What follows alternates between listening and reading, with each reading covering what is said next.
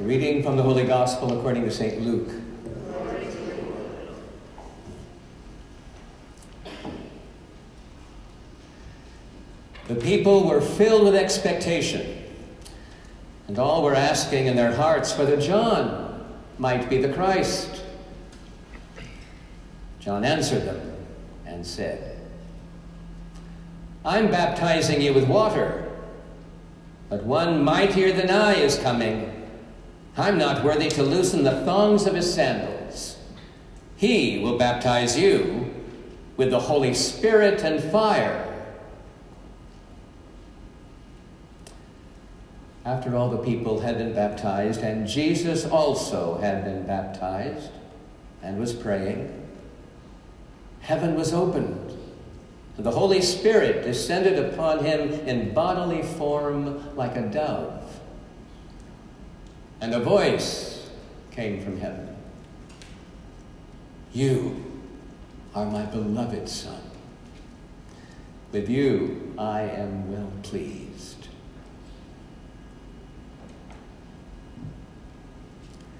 The Gospel of the Lord. Praise to you, Lord Jesus Christ.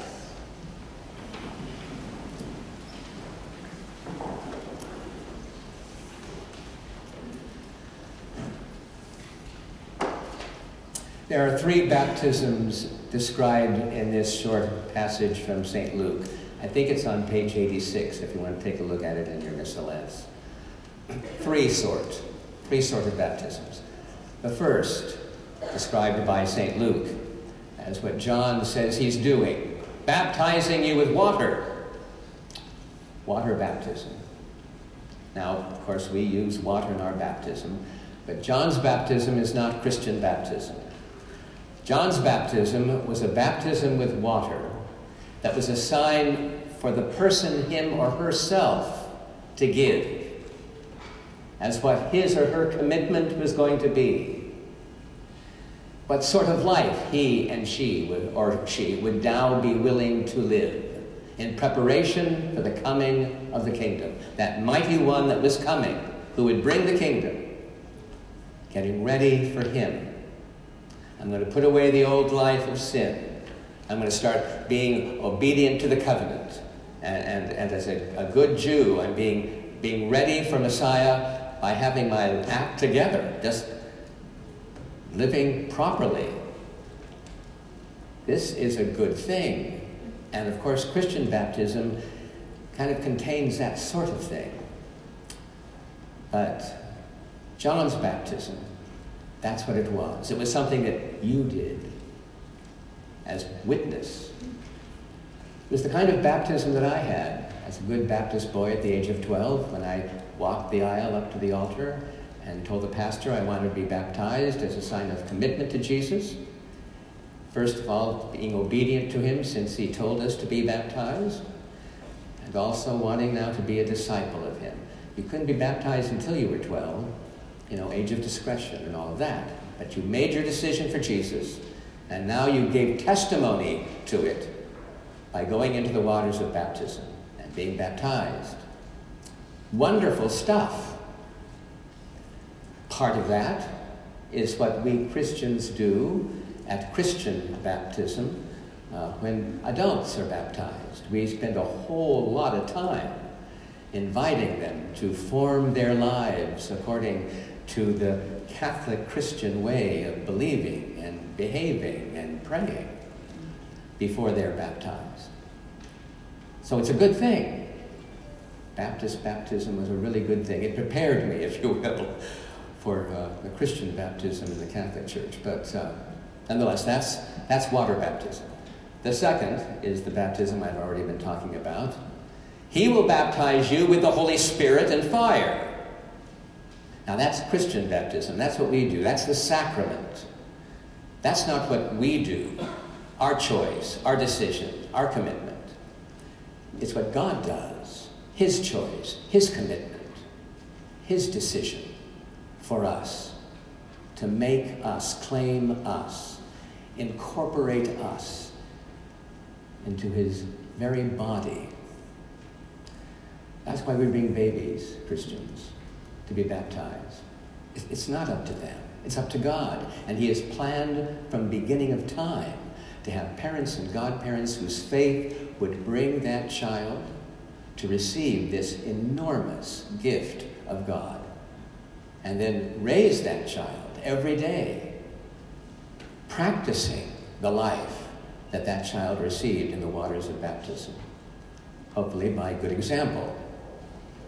If not, send them out to the priests and the sisters and get them trained, go to Catholic school, whatever. But I mean, that's that's what Catholic baptism, Christian baptism is. It's something God does and continues to do in us. The, uh, the prophet talked about, um, that we just heard, no, I'm sorry, Paul, in that second reading, talked about uh, our great God and Savior has appeared, Jesus Christ, who has given us eternal life. Kids, eternal life is not the life we get to live forever when we die and go to heaven. I mean, that's part of it, but that's not eternal life. Eternal life is the quality of life we begin living through the waters of baptism. When we die, Saint Paul will tell us in Romans, and rise with Jesus. His death and resurrection happens in those waters of baptism for us personally. It's as if when I'm baptized, Jesus died just for me. When I'm baptized, Jesus rose from the dead just for me, to kill that old egoistic, selfish, we call it concupiscence, we call it selfishness, we call it the old human nature, we call it, we call it all kinds of things. But you know what I'm, the life that we would prefer to live, thank you very much, you know, my life, the, the life I want to have and be in charge of and get and defend and make successful, get rich, whatever, that, that life. We die to that. And now we're living eternal life. That's, that's the quality of life of Jesus. He walked around in flesh just like ours, but the life that he was living, human, perfectly, totally human, was eternal. The kind of human life that you and I are practicing as we try to follow him. We still revert to that old stuff. It's more comfortable, you know. I'm more in charge, you know, if I live that old life, make decisions based on that way of seeing things. But I've got the power now to see things as God does, to live as Jesus did, to love even my enemies, to forgive those family members who have really betrayed me, to uh, forgive those parents who mistreated me, tyrannized over me, pushed their religion down my throat. I know I, I can forgive them because I can see them with the eyes of Jesus. That boss, I can see him with the eyes of Jesus. Seeing his pressure and stress that he takes out on me. And I can be, yes, I can be, gentle, patient, even kind to a man who's a bully. Yes, I can. I've got the authority to act that way, to see things that way, to live that way. In baptism, I was given the very breath of God. I was given the mind of Christ. I was made a member of the body of Christ. And so we practice, kids. That's what we do. We, we practice that life. We do very badly. Thank God for the sacraments that keep us on track. But we do it. And his promise is that that eternal life will grow up in us. Oh, yes, it will. If not in this life, in the next. As a Catholic, I'm, as a convert, uh, becoming a Catholic, I, you guys don't know the treasure of purgatory. I mean, oh my gosh. Because you, you, you really believe, you see, that you're not just considered acceptable by the Father because of what Jesus did. You're being made acceptable by the, the grace of Jesus to behave like him and begin to act, grow up like him. And to whatever degree I still need to grow up, that's doesn't, my death, my premature death does not frustrate God's plan for me. No, that continues after death. We call it purgatory. That, that process, that project of God to make me the exact image of his Son, considered so in the waters of baptism and made so that the grace that he gives me all the way through my life, in the sacraments and in the fellowship that I've got with other Christians following Jesus, doing our best to be like him. Now, purgatory finishes the job. His love takes over. My foolish, fearful, selfish will is beside the point at that point. No longer operating. Now I'm just open to finally being shaped by that love that was shaping me all my life, but that I resisted for all kinds of reasons. Maybe reasons beyond my control. Well, that's, that's now taken away, and finally all grown up in the Spirit, conformed perfectly to Jesus in the flesh. Going to heaven, you know, isn't disembodied souls up there. Heaven, we inherit eternal life in the flesh, and we inherit heaven in the flesh because that's what Jesus did. He went body and soul into heaven. His mother followed him body and soul into heaven. We too will be body and soul in heaven. And we're practicing in that body already, that life. That's Christian baptism. It gives us the power, the authority to grow like that, to become one with Christ. This sacrament especially, oh my gosh, the very body and soul of Christ given to us is food. You know what you do with food? Your body assimilates food. We assimilate the body and soul of God in Holy Communion. Kids, this is crazy stuff if it wasn't true. No other religion on this planet makes human beings so intimately one with God. But that's what God was up to in Christ. That's why he came in the flesh as the Son of the Father, so that he could get to you, be with you, be one with you.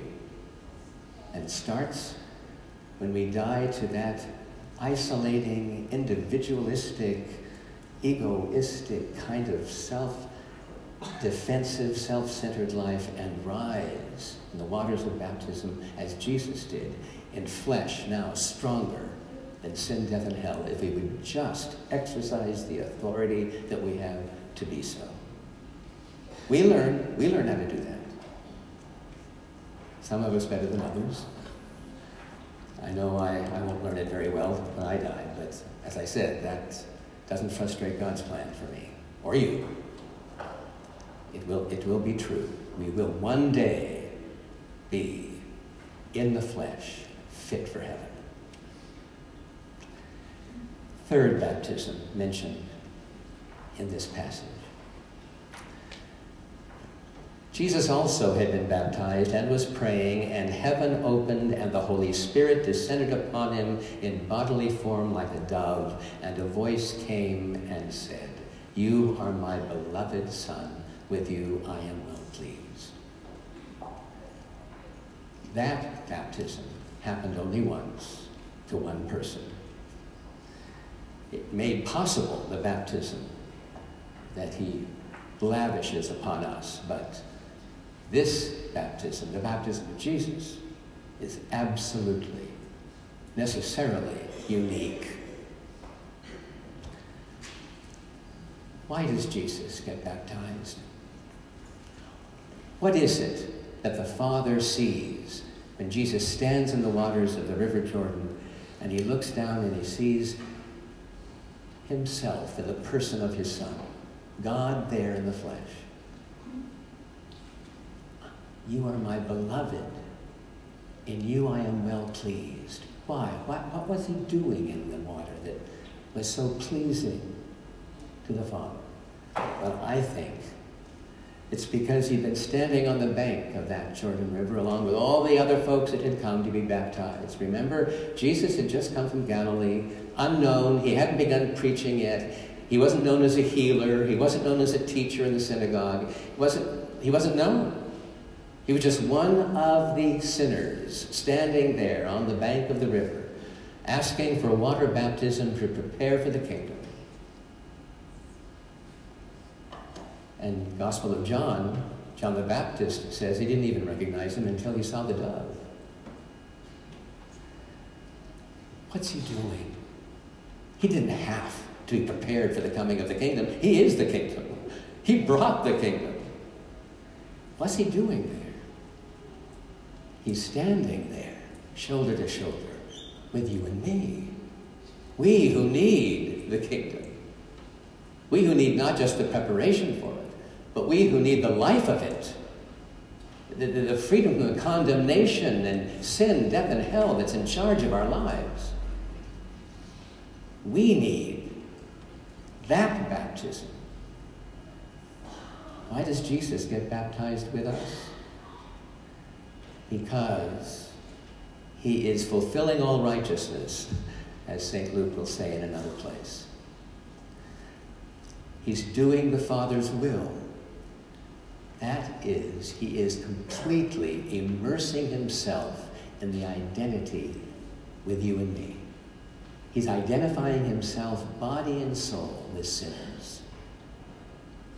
In theology in seminary, we were said we were told that uh, salvation that Jesus fulfilled, finished on the cross and through the, through the resurrection, began in the waters of the Jordan. That's where he began to completely identify himself with this poor, broken, foolish, lost human family. He stood shoulder to shoulder with us. That he not would need salvation with us, but he being one with us would bring salvation to us. By what he did in those waters, by what he did on the cross, and what he did by coming out of that tomb. He's standing there for you. He's standing there in that water in love of you. He wants to suck all that stuff that will send us to hell out of us and into himself. He identifies our, with our brokenness and our need. And on the cross, he will. He will rob hell of us. The harrowing of hell, that was the old medieval term they used when, when as we say in the, in the creed, he descended to hell on the third day, rose again from the dead. That harrowing of hell, do you know what harrowing means? It's an old English word. It means to utterly gut something. Absolutely just ravage it. Just empty it. Jesus emptied hell of your soul and mine. He, he claimed them for himself. And the waters of baptism begins that victory in our lives that he began to win for us as he stood there in the Jordan. This uh, feast is the last feast of Christmas and the first feast of ordinary time. And that's a perfect description. Because now what we do, we move into that time to grow in the work of the incarnate God who came in the flesh to begin to be, practice his, to being his flesh, his body. As we move into ordinary time, we, we become the place where God lives. And we learn how that, what that means and, and how to do that. And we need each other, people, to do that.